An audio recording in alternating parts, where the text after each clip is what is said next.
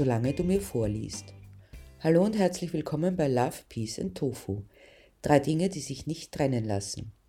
Dazu passt eine Liebesgeschichte, eine sachte, sanfte, einfache Liebesgeschichte, die ich euch heute vorlesen möchte. Sie trägt den Titel Solange du mir vorliest. Vorsichtig legt sie das Buch auf den Nachttisch, streckt den Arm aus und löscht das Licht, denn er ist eingeschlafen in ihrem Arm den Kopf auf ihre Schulter gebettet. Sie widersteht dem Impuls, ihm mit den Fingern durchs Haar zu streichen, als würde das genügen, ihn zu wecken. Er atmet ruhig und gleichmäßig, endlich die Unruhe hinter sich lassend, die er im wachen Zustand nicht abzuschütteln vermag. Eine tiefe, dumpfe Unruhe, vielleicht auch als Ausdruck eines Rests an Misstrauen dem Leben gegenüber, das ihm so viel genommen, aber auch so viel gegeben hatte. Vielleicht ist es gerade diese Konstellation, die einen wach hält, so dass er viele Jahre lang unter Schlaflosigkeit gelitten hatte, bis sie begann, ihm vorzulesen. Ich kann nicht schlafen, war eines der ersten Dinge, die er ihr anvertraute, als sie sich kennenlernten. Er litt darunter und konnte dennoch nicht entkommen, all den Gedanken, die in seinem Kopf Karussell fuhren und sich nicht abstellen ließen. Sie kamen sich näher, fanden in die Umarmung, auch die intime, eine sanfte, gleitende, vertraute Umarmung, geheimnisvoll und staunenerregend.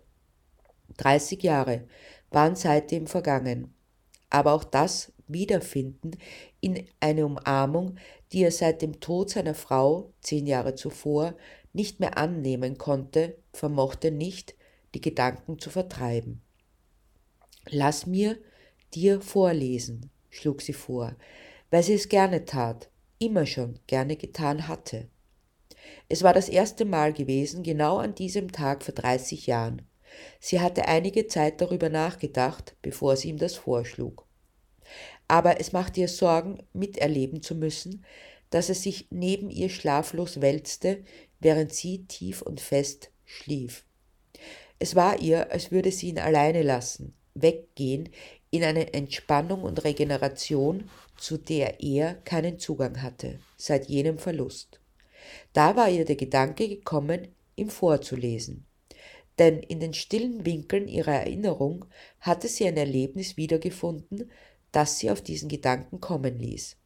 Sie war gerade mal 17 und mit einer Freundin in England gewesen, genauerhin in der malerischen Küstenstadt Hastings. Aufgeputscht von all den intensiven Erlebnissen konnte ihre Freundin keinen Schlaf finden und bat sie deshalb, ihr vorzulesen. Dem kam sie auch gerne nach. Sie hatten nur einen Roman mit, damals, Günter Grass, die Blechtrommel. Es hätte schlimmer sein können, dachte sie und begann ihrer Freundin vorzulesen. Sie kam über die erste Seite nicht hinaus. Da lag ihre Freundin bereits in Morpheus Armen. Interessant, war ihr durch den Kopf gegangen an diesem Abend. Ich hatte mir schon vorstellen können, dass das funktioniert, aber so schnell? Ob es wohl an mir liegt oder an Günter Grass? Die Frage blieb unbeantwortet, was nun auch nicht weiter wichtig war. Spannend war jedoch, dass sie während der gesamten drei Wochen ihres Aufenthaltes, die noch mehrere Vorlesenotwendigkeiten aufboten, nicht über diese erste Seite des Romans hinauskam. Daran erinnerte sie sich an jenem Tag vor 30 Jahren. Es fiel ihr nicht leicht, ihm dies vorzuschlagen. Schließlich haftete diesem Vorschlag etwas von Infantilisierung an.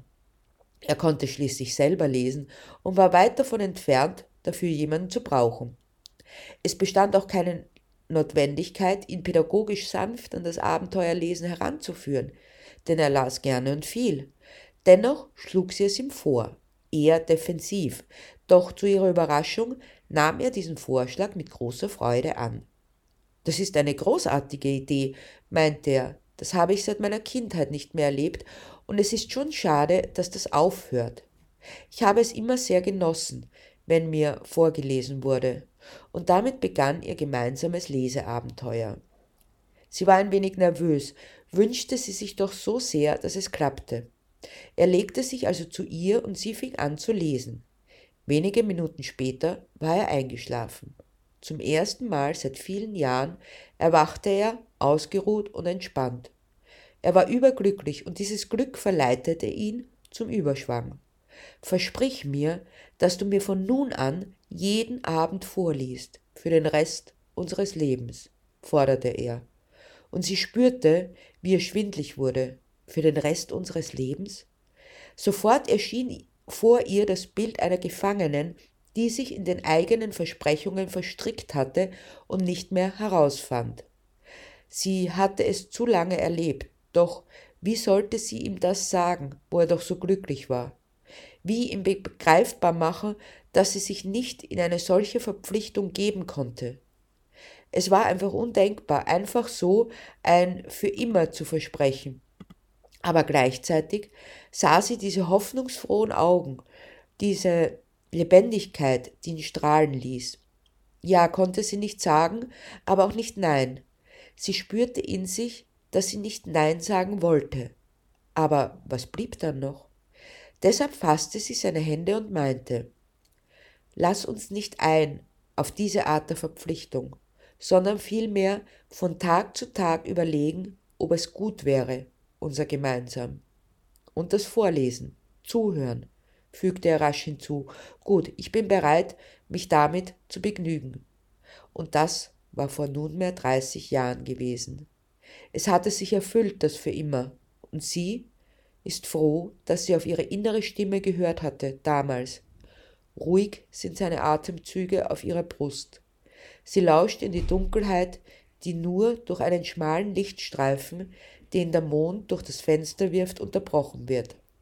Er fällt genau auf sein Gesicht. Seine Züge wirken sanft und vertraut, fast wie die eines Kindes. Es ist gut, wie es ist, denkt sie unwillkürlich mit dieser Vorahnung, dass sich das für immer bald erfüllen werde. Sie hatten ihren Frieden miteinander gefunden, ein Friede, der ihnen so lange verwehrt war. Sie war erfüllt gewesen von Rastlosigkeit und er von seiner Trauer. Zehn Jahre bevor sie sich kennengelernt hatten, war seine Frau gestorben.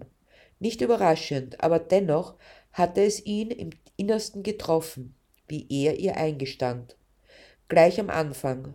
Brustkrebs hatte sie gehabt. Fünf Jahre zuvor hatte ihr Martyrium begonnen. Beinahe hätte sie gefragt, ob ihr denn niemand, vor allem keine Ärztin, gesagt hatte, sie solle keine Milchprodukte mehr konsumieren. Sie verkniff es sich, weil es keine Rolle mehr spielte. Auch wenn sie es nicht verstand, dass die Fachleute der Medizin immer noch so rücksichtslos vorgingen. Es hätte nichts besser gemacht, vielleicht sogar schlimmer. Es waren Jahre gewesen, in denen sie den Tod erwartet, während sie auf das Leben gehofft hatten. Letztendlich hatte er sie verloren, und diese Trauer, die den Verlust begleitete, blieb, auch wenn sie sich im Laufe der Zeit änderte. Sie verließ ihn nicht. Mit der Diagnose hatte seine Schlaflosigkeit begonnen und vorgehalten bis zum ersten Vorlesen. Nun streicht sie ihm doch durchs Haar, ganz sacht. Wer weiß, wie oft sie es noch würde tun können. Mittlerweile ist er neunzig und sieht tatsächlich jeden Tag und jeden Abend des Vorlesens als Geschenk. Plötzlich dreht er sich um, weg von ihr und ihrem Arm. So ist es immer. Sie dreht sich auf ihre Seite. Sie hatte nicht Ja sagen können zu diesem für immer, weil sie sich nicht vorstellen konnte, dass ein Miteinander gedeihlich sein konnte. Vielleicht eine gewisse Zeit, aber dann würden sich Verschleißerscheinungen einschleichen, Nachlässigkeiten, Selbstverständlichkeiten, die vergessen ließen. Sie wollte das nicht erleben, aber es geschah nicht. Er ließ sie sein, einfach sein, wie sie war, unaufdringlich und zugewandt. Und sie wusste und weiß es zu schätzen. Vielleicht ist es tatsächlich so, dass es diesen einen Menschen gibt, mit dem man das Leben ertragen kann, umso besser, desto mehr einem das Leben aufbürdet. Natürlich lag es auch am Vorlesen. Es war etwas, was sie miteinander teilten, Geschichten, die sie erlebten, Gedanken, auf die sie sich miteinander einließen. Es mussten wohl hunderte Bücher gewesen sein, die sie ihm im Laufe dieser dreißig Jahre vorgelesen hatte. Es gab keine Struktur und keine Vorgaben. Belletristik wählten sie ebenso wie Sachbücher, Romane und gelegentlich Lyrik, Dramatik und Essayistisches. Von Anfang an lag diesem Vorlesen ein Zauber inne, der es nicht nur nicht verließ, sondern sich sogar verstärkte, eine besondere Art der Verbundenheit. Und während sie nach wie vor auf seine ruhigen Atemzüge hört, denkt sie daran, dass sie immer schon gerne vorgelesen hatte. Wahrscheinlich, so lässt sich vermuten, weil ihr vorgelesen worden war. Kluge PädagogInnen sind sich da immer ganz sicher, man lernt durchs Vorbild. Weit gefehlt, denn es war ihr nie vorgelesen worden. Vielleicht sollte sie diesen studierten ErziehungsexpertInnen sagen, dass sie einmal über das Konzept Lernen durch Abwesenheit nachdenken sollten. Sie las vor, seit sie lesen konnte. Nicht ihren Puppen, weil sie keine gehabt hatte, aber sich selbst und tat so, als wäre da jemand, der sie in den Arm nahm und ihr vorlesen würde. Es blieb bei der Vorstellung.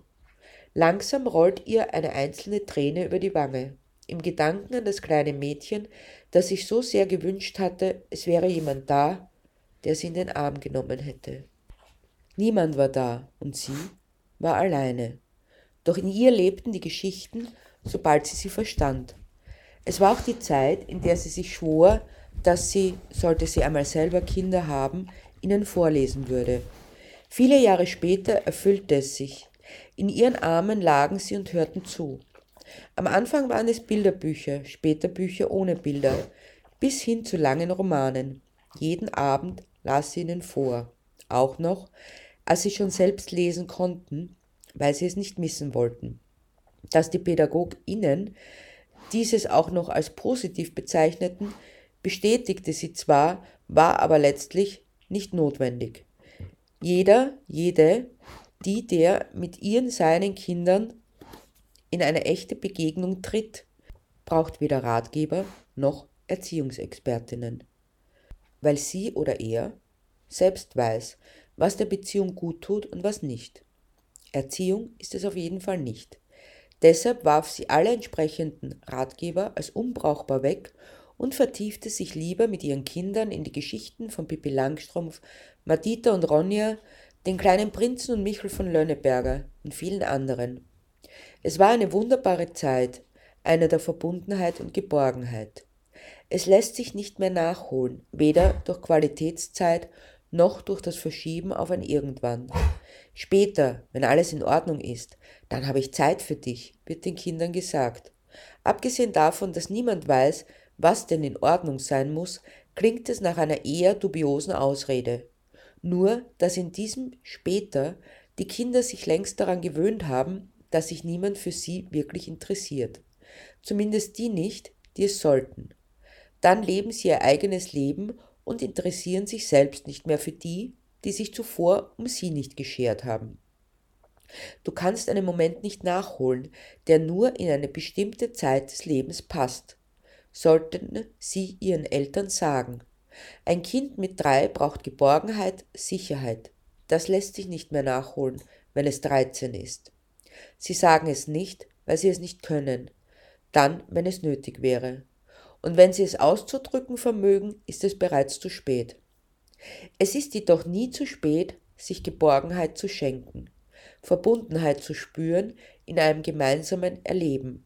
Hatte sie sich zunächst nicht vorstellen können, ihn immer um sich zu haben, war es bereits nach wenigen Jahren so, dass sie sich ein Leben ohne ihn nicht mehr vorstellen konnte. Heimlich still und leise war er ihr unentbehrlich geworden. Durchatmen, ankommen, das war er für sie ein Ort des Bleibens und Verweilens, als wäre es niemals anders gewesen. Es war eine Art der Nähe, die sie sein ließ, hielt und offen hielt, wie sie es noch nie erlebt hatte, wie sie es nie für möglich gehalten hätte. Vielleicht war es auch in dem Fall gut, Beziehungsratgeber erst gar nicht zu lesen. Sie sind genauso überflüssig, wie es Erziehungsratgeber sind. Denn wie soll man ein Buch über etwas schreiben, das zu einmalig ist, um darüber hinaus noch zu behaupten, das Patentrezept für alle anderen Beziehungen gefunden zu haben. Wie kann ich ein Schema auf die Einmaligkeit pressen? Es erscheint ihr gänzlich unlogisch. Sie waren glücklich in diesem Miteinander, einfach weil sie darin und sich waren. Mehr war und ist nicht notwendig. So schläft sie ein und erwacht wieder an einem neuen Tag am selben Ort, während sie sich in die Geborgenheit des letzten Abends findet. Die Vögel zwitschern in den Bäumen, die Sonne geht am Horizont auf. Sie dreht sich zu ihm um und findet ihn am Rücken liegend. Ganz still ist es um ihn, in ihm. Vorsichtig legt sie ihre Hand auf die seine und spürt, dass sie eiskalt ist. Es ist das, was sie befürchtet hatte. Er war in einen Schlaf gesunken, aus dem es kein Entrinnen mehr gibt. Es war nicht unerwartet und doch spürt sie, dass es sie trifft, wie sie noch selten ein Ereignis getroffen hat. Immerhin, es hat sich erfüllt, das für immer, das du dir gewünscht hast, damals, spricht sie in Gedanken zu ihm. Es ist egal, weil er sie nicht mehr hören kann. Was bleibt, das ist die Erinnerung an Erlebtes und Erlesenes, an Vorlesen und Zuhören, an Sprechen und Schweigen, Erinnerung an ein intensives, zugewandtes Miteinander. Ich werde trotzdem nicht aufhören, dir vorzulesen, ist das Versprechen, das sie ihm gibt, bevor sie aufsteht und den Arzt anruft. Es ist Zeit. Ich hoffe, euch hat diese Geschichte gefallen und ich würde mich freuen, wenn ihr wieder reinhört, wenn es heißt Hallo bei Love, Peace and Tofu. Drei Dinge, die sich nicht trennen lassen.